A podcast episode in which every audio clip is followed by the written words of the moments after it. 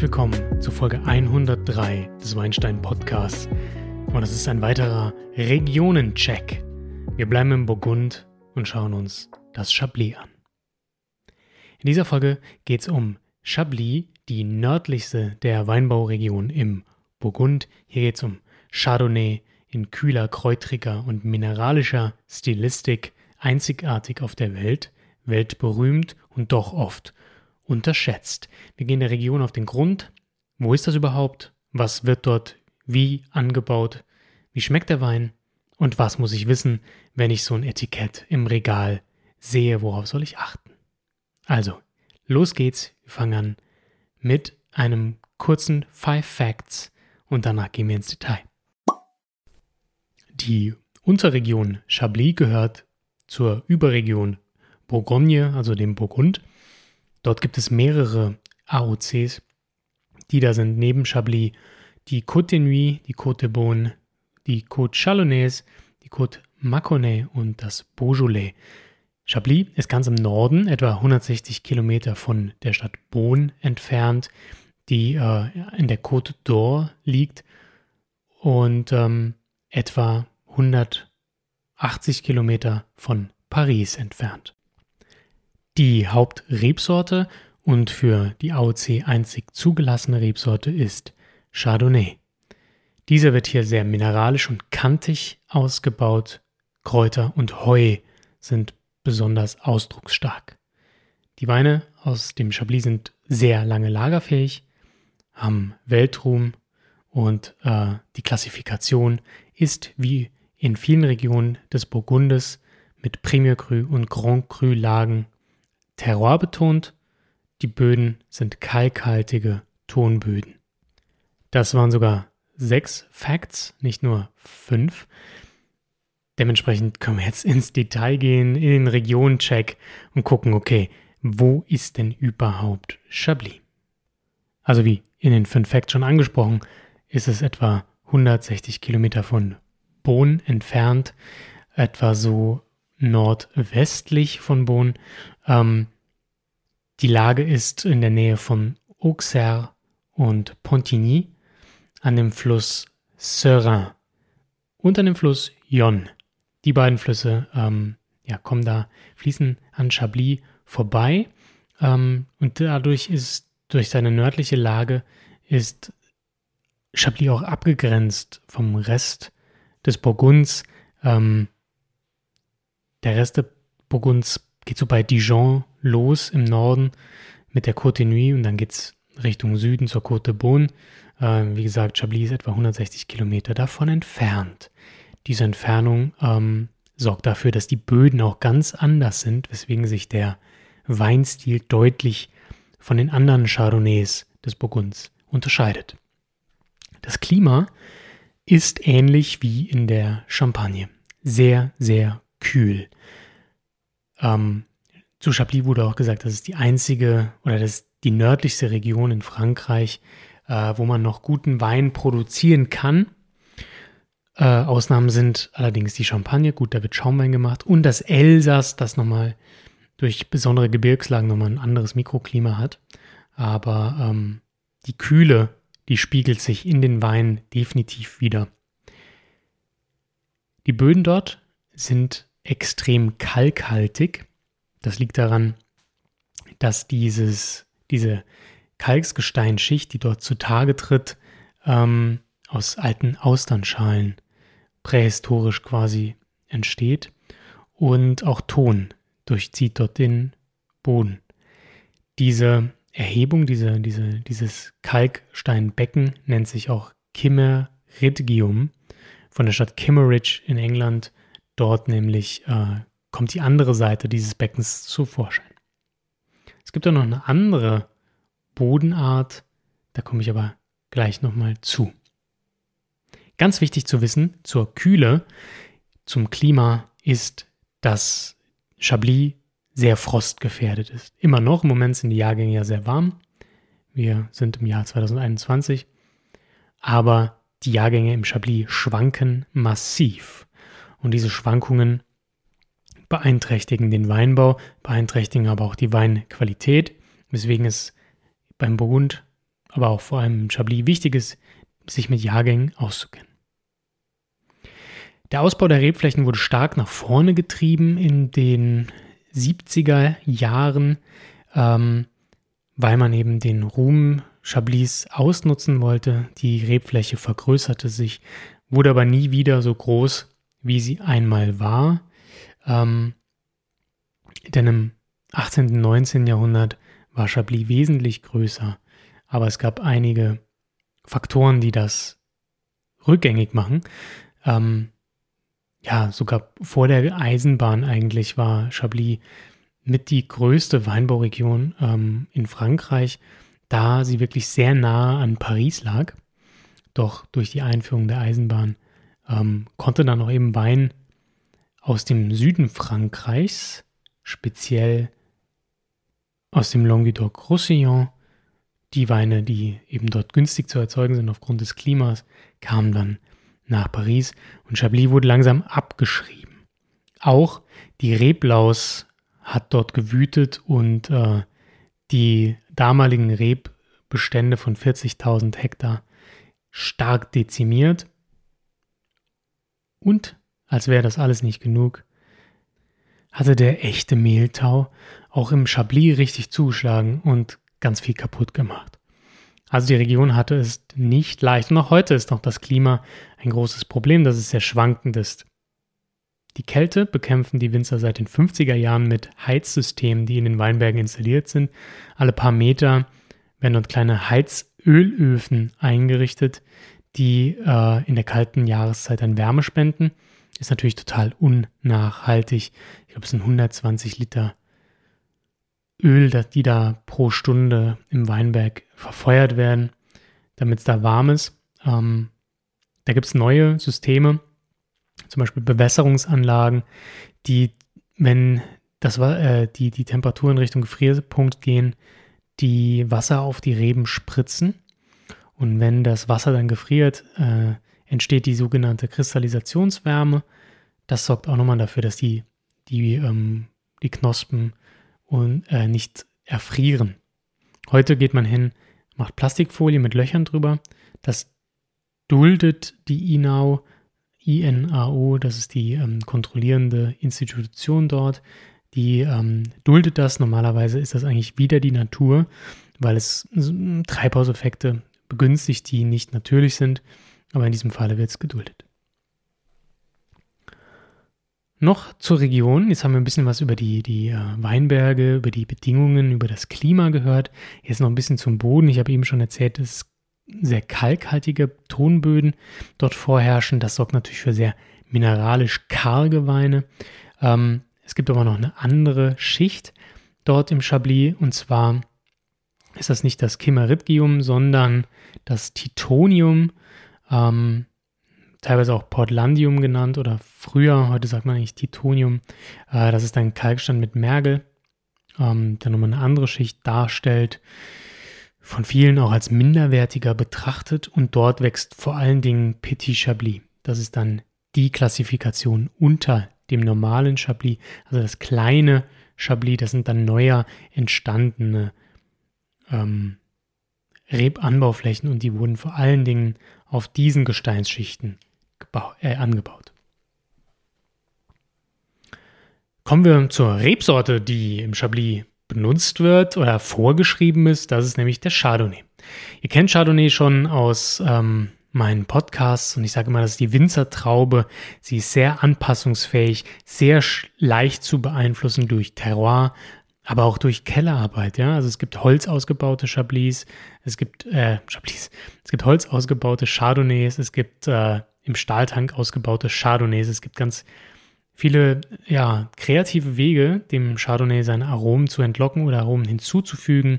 Er ist besonders beliebt für die, den biologischen Säureabbau.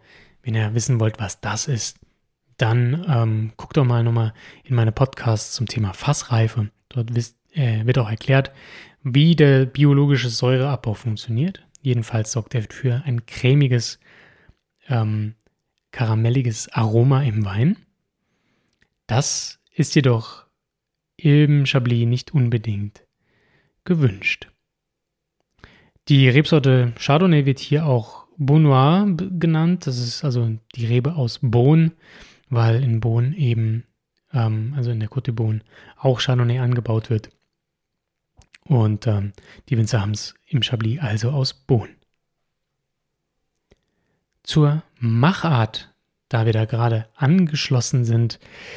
Die Weine werden in der Regel im Stahl ausgebaut, und zwar kühl, vergoren, ein reduzierter Stil, ein sehr mineralischer Stil.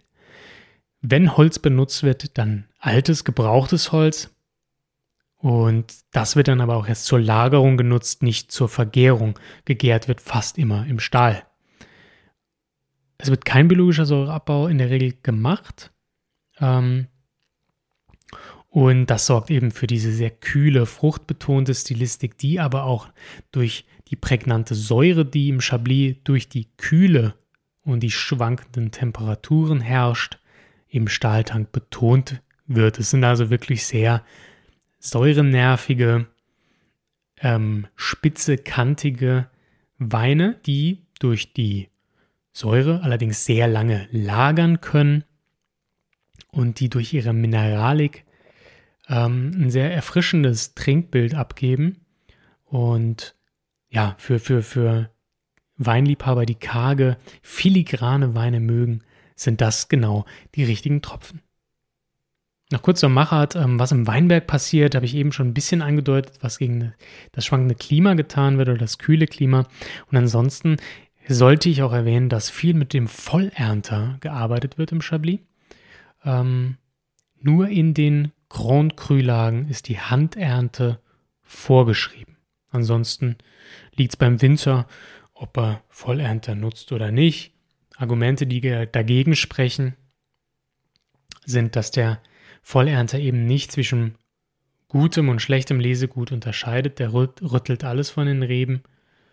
Und bei diesem Rüttelvorgang werden auch Beeren gelöst von den Stielen. Und Kritiker sagen, dass dabei auch schon eine Oxidation stattfinden kann, weil die Beeren schon durch das Abtrennen vom Stiel ähm, einen Schaden davontragen, der Sauerstoff hineinlässt.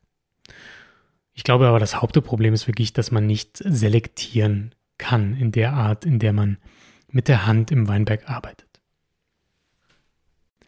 Da wir aber im Burgund sind, muss ich unbedingt die Klassifikation erwähnen. Die kennt ihr schon aus der letzten Burgund-Podcast-Folge. Da ging es um Klassifikation im Burgund. Und auch im Chablis ist das sehr ähnlich wie an der Côte, wie an der Côte d'Or. Wir beginnen ganz unten mit dem Petit Chablis. Habe ich eben schon gesagt, die sind dann meistens auf den in Anführungszeichen minderwertigeren Böden. Hier liegt ähm, die Ertragsgrenze bei fünfzig Hektoliter pro Hektar. Dann kommt Chablis. Die sind dann schon meistens auf dem Kimmeridgium-Boden gewachsen. Auch hier fünfzig Hektoliter pro Hektar. Und dann geht's los mit den ganz interessanten Sachen, mit den Premier-Krülagen. Hier ist das Mikroklima besser. Die Hanglage ist hier mehr Richtung Süden geneigt, teilweise Westlagen. Und äh, auch hier fünfzig Hektoliter pro Hektar. Und dann die Grand Cru-Lagen, die besten Lagen zur Sonne, zum Mikroklima einfach. Und auch teilweise die besten Bodenschichten.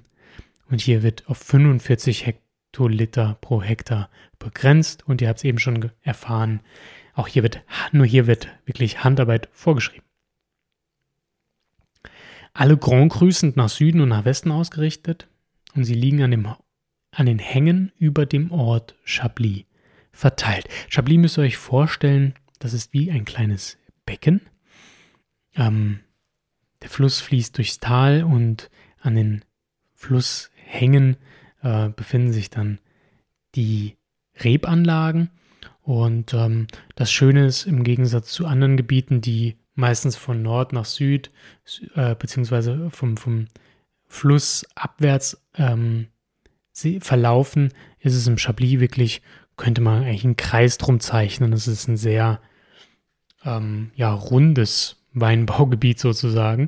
Insofern kann man hier gut von oben, unten, links, rechts sprechen, wenn man möchte. Und die Grand Crus sind von der Stadt Chablis, vom Ort Chablis, eher so nord- östlich liegen die über dem Ort, die Grand Crus.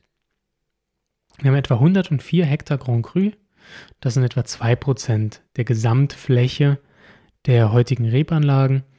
Es gibt sieben verschiedene Grand Crus, jede einzelne hat ihren eigenen Stil und es gibt etwa, etwa vierzig Premier Crus, wobei einige, wenige nur wirklich besonders gut sind. Und dazu gehen wir jetzt über. Ich erkläre euch was zu den Weinen, wie die Weine denn im Chablis sind, und dazu werde ich auch die Krülagen vorstellen. Die Weine sind in der Regel wie die besten Weine der Côte de Beaune auch, aber mit dem sehr speziellen Säurenerv, den ich aufgrund der Kühle eben schon beschrieben habe. Ähm, aber die viele Säure hilft eben auch, dass die Weine sehr alt werden. Ich habe hier einen zweitausendachtzehner liegen, das ist eigentlich noch zu jung, aber man muss ja krieg- gucken, was man kriegen kann und bezahlen kann für so einen Podcast. Von daher ähm, nehmen wir damit Vorlieb. Ich trinke auch schon gerade ein bisschen was davon, ist sehr lecker. Die Beschreibung kommt am Ende des Podcasts. Also man sagt, für Grand Cru Weine sollte man mindestens zehn Jahre Lagerzeit einplanen, damit der Wein in eine schöne Trinkphase kommt. Chablis neigt auch dazu, zwischendrin mal äh, ja, die Flügel fallen zu lassen, bevor er dann sich wieder aufschwingt. Der, die größte Grand Cru-Lage ist Le Clos mit sechsundzwanzig Hektar. Die, das bringt sehr volle Weine hervor, ähm, und vom Bouquet her sind die vergleichbar, wenn die reifen, mit Sauternweinen, also sehr, sehr intensiv. Dann gibt es die Grand Cru-Lage Les Preuses. Ähm, das sind auch sehr wa- reife und runde Weine. Ähm, hier kommt am wenigsten Feuerstein oder ja, Steinmineralik hervor. Ähm, am aromatischsten sind die beiden Grand Cru-Lagen Blanchot und Grenouille. Dann gibt es noch Vaumur, das ist äh, besonders reich und duftige Weine entstehen hier. Vaudésir sind ähm, eher ja, ein bisschen kantiger und finessenreichere Weine. Und im Bougros gibt es sehr homogene, ähm, ist ein sehr homogener Hang. Da kommt es eher darauf an, was der Winzer draus macht. Der Weinberg an sich ist nicht so ausdrucksstark. Ähm, Genau, die besten Premier Crüschen doch liegen eher nördlich von Chablis. Ich habe eben gesagt, nordöstlich sind die Grand Crus und nördlich am Ufer der Serein ähm, findet man dann die Premier Crü-Lage La Fouchon. Das ist somit die beste. Und östlich der Grand Crus dann ist dann die Weinbergslage, die Premier Crü-Lage Montée de Tonnerre und Mont de Milieu. Das sind so die drei besten Premier Cru-Lagen, weil sie eigentlich den Grand Cru-Lagen von der Lage kaum nachstehen, was Sonnenbestrahlung angeht. Prinzipiell kann man sagen, die Premier Crus sind nicht ganz so intensiv, haben ein bisschen weniger Alkohol als Grand Cru-Lagen und leider sind sie oft ein wenig verwässert, denn die Weine sind sehr beliebt und ähm, oft wird auf Ertrag Wert gelegt, dass möglichst viel wirklich aus den Weinbergslagen rausgepresst wird. Es sind zwar nur fünfzig Hektoliter erlaubt, aber das wird dann auch wirklich ausgereizt und das sorgt oftmals dann doch dafür, dass vielleicht ein paar Reben gekürzt hätten werden sollen oder man hätte ein bisschen ähm, Rebschnitt betreiben müssen, damit nicht ganz, ganz so viel Trauben dran wachsen.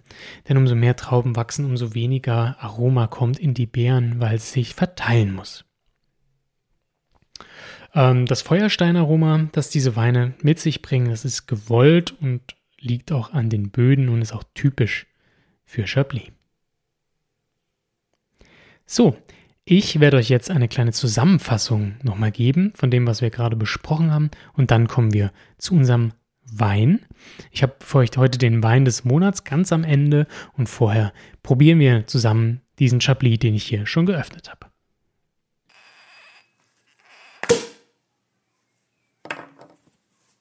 So, es gibt zwar keinen Champagner, aber ich mag einfach dieses Geräusch und deswegen spiele ich es mal zwischendurch ab als kleinen Übergang. Zusammenfassung.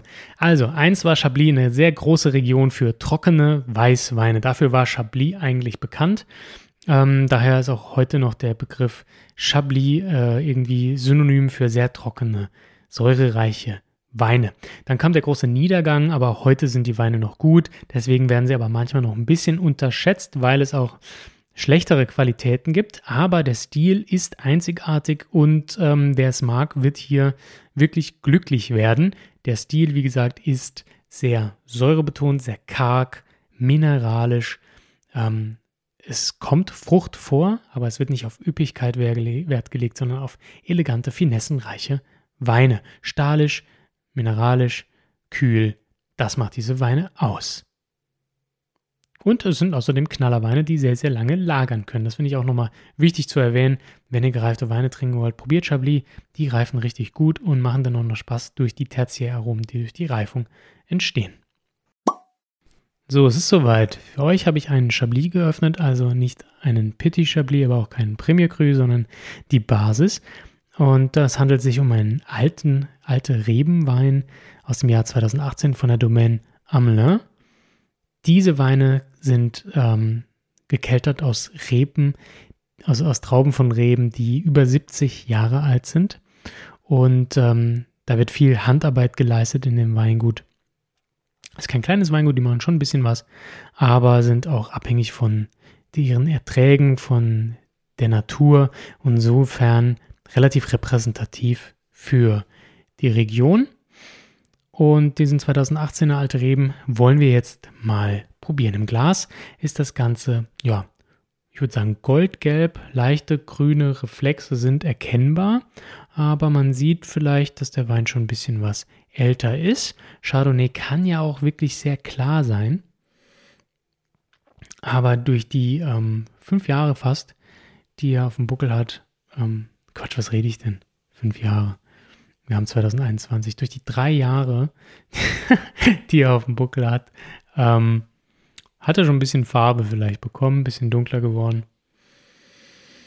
Und die Nase ist das, was begeistert, muss ich sagen. Also in der Nase haben wir wirklich nussige Aromen. Ich rieche ähm, Birne, Quitte, aber auch ganz viel weiße Blüten, sehr floral. Und ein wenig Feuerstein, nasser Stein, äh, ja, bei wie eine, einem Sommertag, wenn es regnet, wenn es einen kurzen Sturz gibt ähm, und es auf, auf dem Asphalt dann der, der, der Regen verdampft, so ein bisschen riecht der Wein. Und eine leichte Heunote, sehr kräutrig, ähm, genau, also wirklich passt einfach zu der Beschreibung, die typisch ist. Ich würde ihn wirklich beschreiben mit nussig, heu, mineralisch und Blütenaromatik. Das ist so das, was für mich den Wein in der Nase ausmacht. Aber ich bin gespannt, wie er am Gaumen ist, denn ja, Leute, darauf kommt es auch an. Also, cheers. So, ich habe euch mal das Geschlürfe rausgeschnitten. Ähm, jo, macht Spaß. Ich muss aber sagen, der ist wirklich noch sehr, sehr verschlossen. Also die Säure ist krass. Der Wein hat auch schon durch den Alkohol eine leicht wärmende, mundfüllende Charakteristik, was ja prinzipiell nicht schlecht ist. Das ist auch eigentlich typisch für Chardonnay. Ich meine, das Ding hat dreizehn Prozent, das ist auch nicht gerade wenig. Und dadurch kriegt er eine schöne Fülle. Ähm, zusammen mit der Mineralik wird es spannend. Die Säure dringt krass durch. Für mich noch nicht genug eingebunden. Also der braucht wirklich noch ein bisschen Zeit, damit er ein bisschen runder wird. So ist er wirklich sehr spitz, trägt aber ähm, diese Mineralik und die Kräuternote nach vorne. Ich habe so eine leichte Birne, Birnenaromatik im, am Gaumen, aber fruchtbetont ist anders. Das hier ist wirklich, der hat Zug, der ist spitz ähm, und der will noch ein bisschen lagern, ne, damit sich die Säure noch ein bisschen mildert, ein bisschen mehr einbindet. Ich bin ein Fan von säurebetonten Wein, also das macht wirklich, ähm, das ist genau mein Ding. Ähm, aber ich würde trotzdem dazu raten, da noch ein bisschen Zeit vergehen zu lassen. Denn diese Bitterkeit, die er hinten hat, ist wunderbar. Die äh, passt dann gut zum, als Speisebegleiter hervorragend zu äh, Seafood. Allerdings, äh, ja, hätte ich gerne noch so ein bisschen was von dieser Nussigkeit, die in der Nase total da ist. Die wird aber kommen. Äh, die wird man auch im Gaumen spüren. Da wird es noch ein bisschen runter, also ein bisschen abwarten.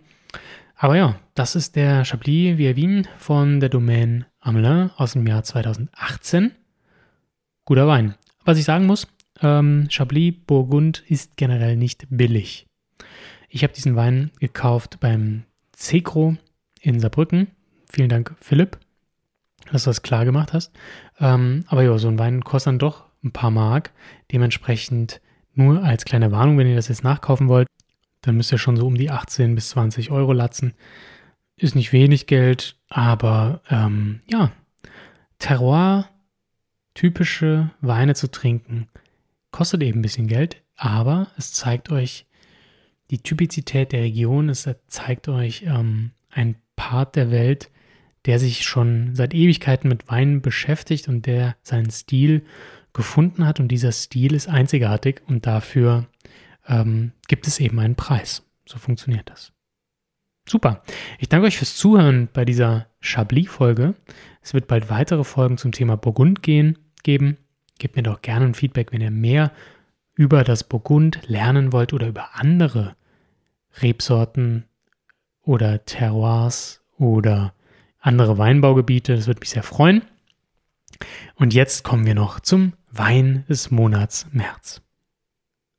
Und der Wein des Monats trägt einen krassen Namen, wie ich finde, aber einen sehr wichtigen Namen.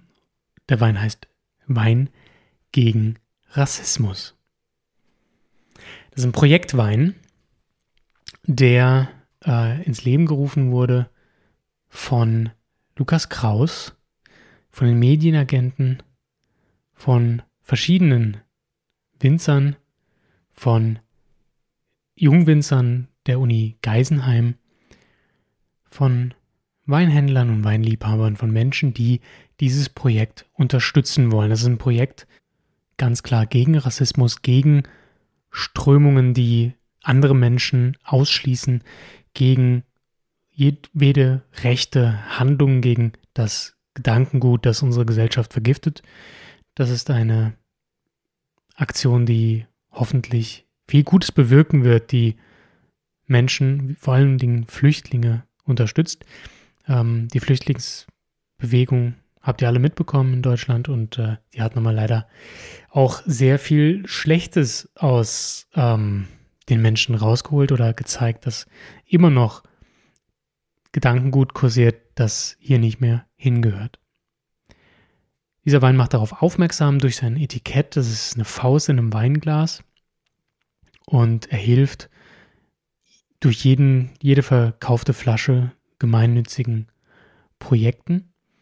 Ähm, das ist ein Wein, der ganz, ganz viel kann. Der schmeckt auch gut. Ich werde auch gleich die Weinbeschreibung machen.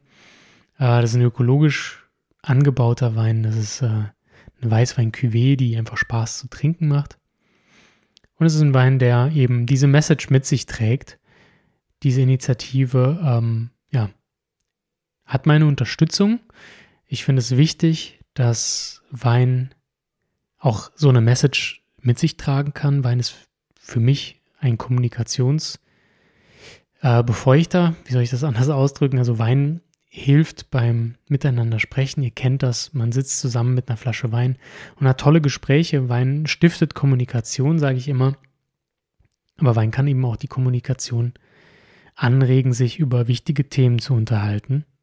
Und da ist der Wein gegen Rassismus meiner Meinung nach ein tolles Projekt, das dazu anstiftet, sich bei einer Flasche Wein eben auch darüber zu unterhalten, was vielleicht falsch läuft bei uns und ähm, wogegen wir ankämpfen sollten. Jetzt komme ich zur Beschreibung des Weins. Ähm, Weißwein-Cuvée, ökologisch, äh, und es ist ein spritziges Ding. Also es macht total Spaß. In der Nase habe ich ganz, ganz viel gelbe ähm, Steinfrucht. Ein bisschen Aprikose. Ganz wenig Litschi sogar. Also leicht exotische Noten in der Nase.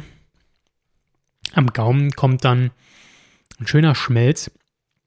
Ist also nicht ähm, schnell weg, sondern ist mundfüllend. Dadurch aber auch noch eine relativ rassige Säure da ist. Wirkt der Wein auch nicht platt, nicht mächtig, nicht überbordend, mit elf Alkohol sowieso nicht, sondern ist schön mundfüllend, dazu aber leicht spritzig. Ähm, die exotische Frucht kommt total raus. sehr fruchtiger, lustiger Wein, der Spaß macht zu trinken und ich glaube, ähm, der die Message auch nochmal mit sich bringt, weil es einfach Bock macht, ja? Weil es Spaß macht und weil es bunt ist, weil es vielschichtig, vielseitig ist, so wie die Menschen sind und ähm, dieser, äh, diese Message hoffentlich nach draußen trägt, dass äh, ja, Menschen eben mehr sind als nur eine Nation, eine Hautfarbe oder wie auch immer. Dementsprechend ähm, toller Wein. Macht Spaß zu trinken und ähm, ihr kennt das manchmal, es gibt Aktionsweine, Eigenabfüllung, was auch immer. Hier stecken Profis hinten dran, das ist auch wirklich ein geiler Wein. So. Und wenn ihr den kauft, unterstützt ihr die Projekte dieser Initiative und ihr setzt ein Zeichen.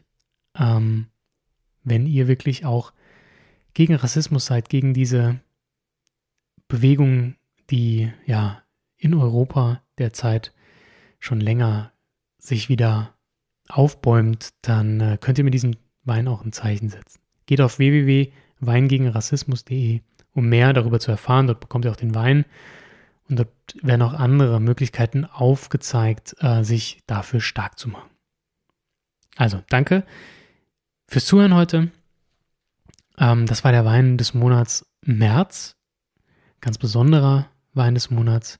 Ich danke euch fürs Zuhören, für, für all die Nachrichten, die mich in letzter Zeit erreichen zum Podcast. Freut mich sehr. Ähm, ihr könnt mir auch gerne weiterhin schreiben an weinstein punkt podcast at gmail punkt com oder ihr schreibt mir einfach bei Instagram at weinsteinpod, genauso auf Facebook, obwohl ich da nicht mehr so aktiv bin, wenn ich ehrlich bin. Ähm, also lieber auf Instagram at weinsteinpod und ich beantworte alle eure Nachrichten sehr gerne, freue mich auf weitere Nachrichten. Wenn euch der Podcast gefällt, abonniert ihn, gebt mir eine Bewertung auf iTunes und so weiter. Ähm, da freue ich mich sehr. Das hilft auch, dass noch mehr Menschen diesen Podcast kennenlernen und äh, noch toller wäre es natürlich, wenn ihr ihn mit anderen teilt und ansonsten freue ich mich, wenn ihr in zwei Wochen bei der nächsten Folge wieder mit am Start seid. Bis dahin wünsche ich euch viel Spaß auf eurer Weinreise. Macht's gut, bleibt gesund und Cheers!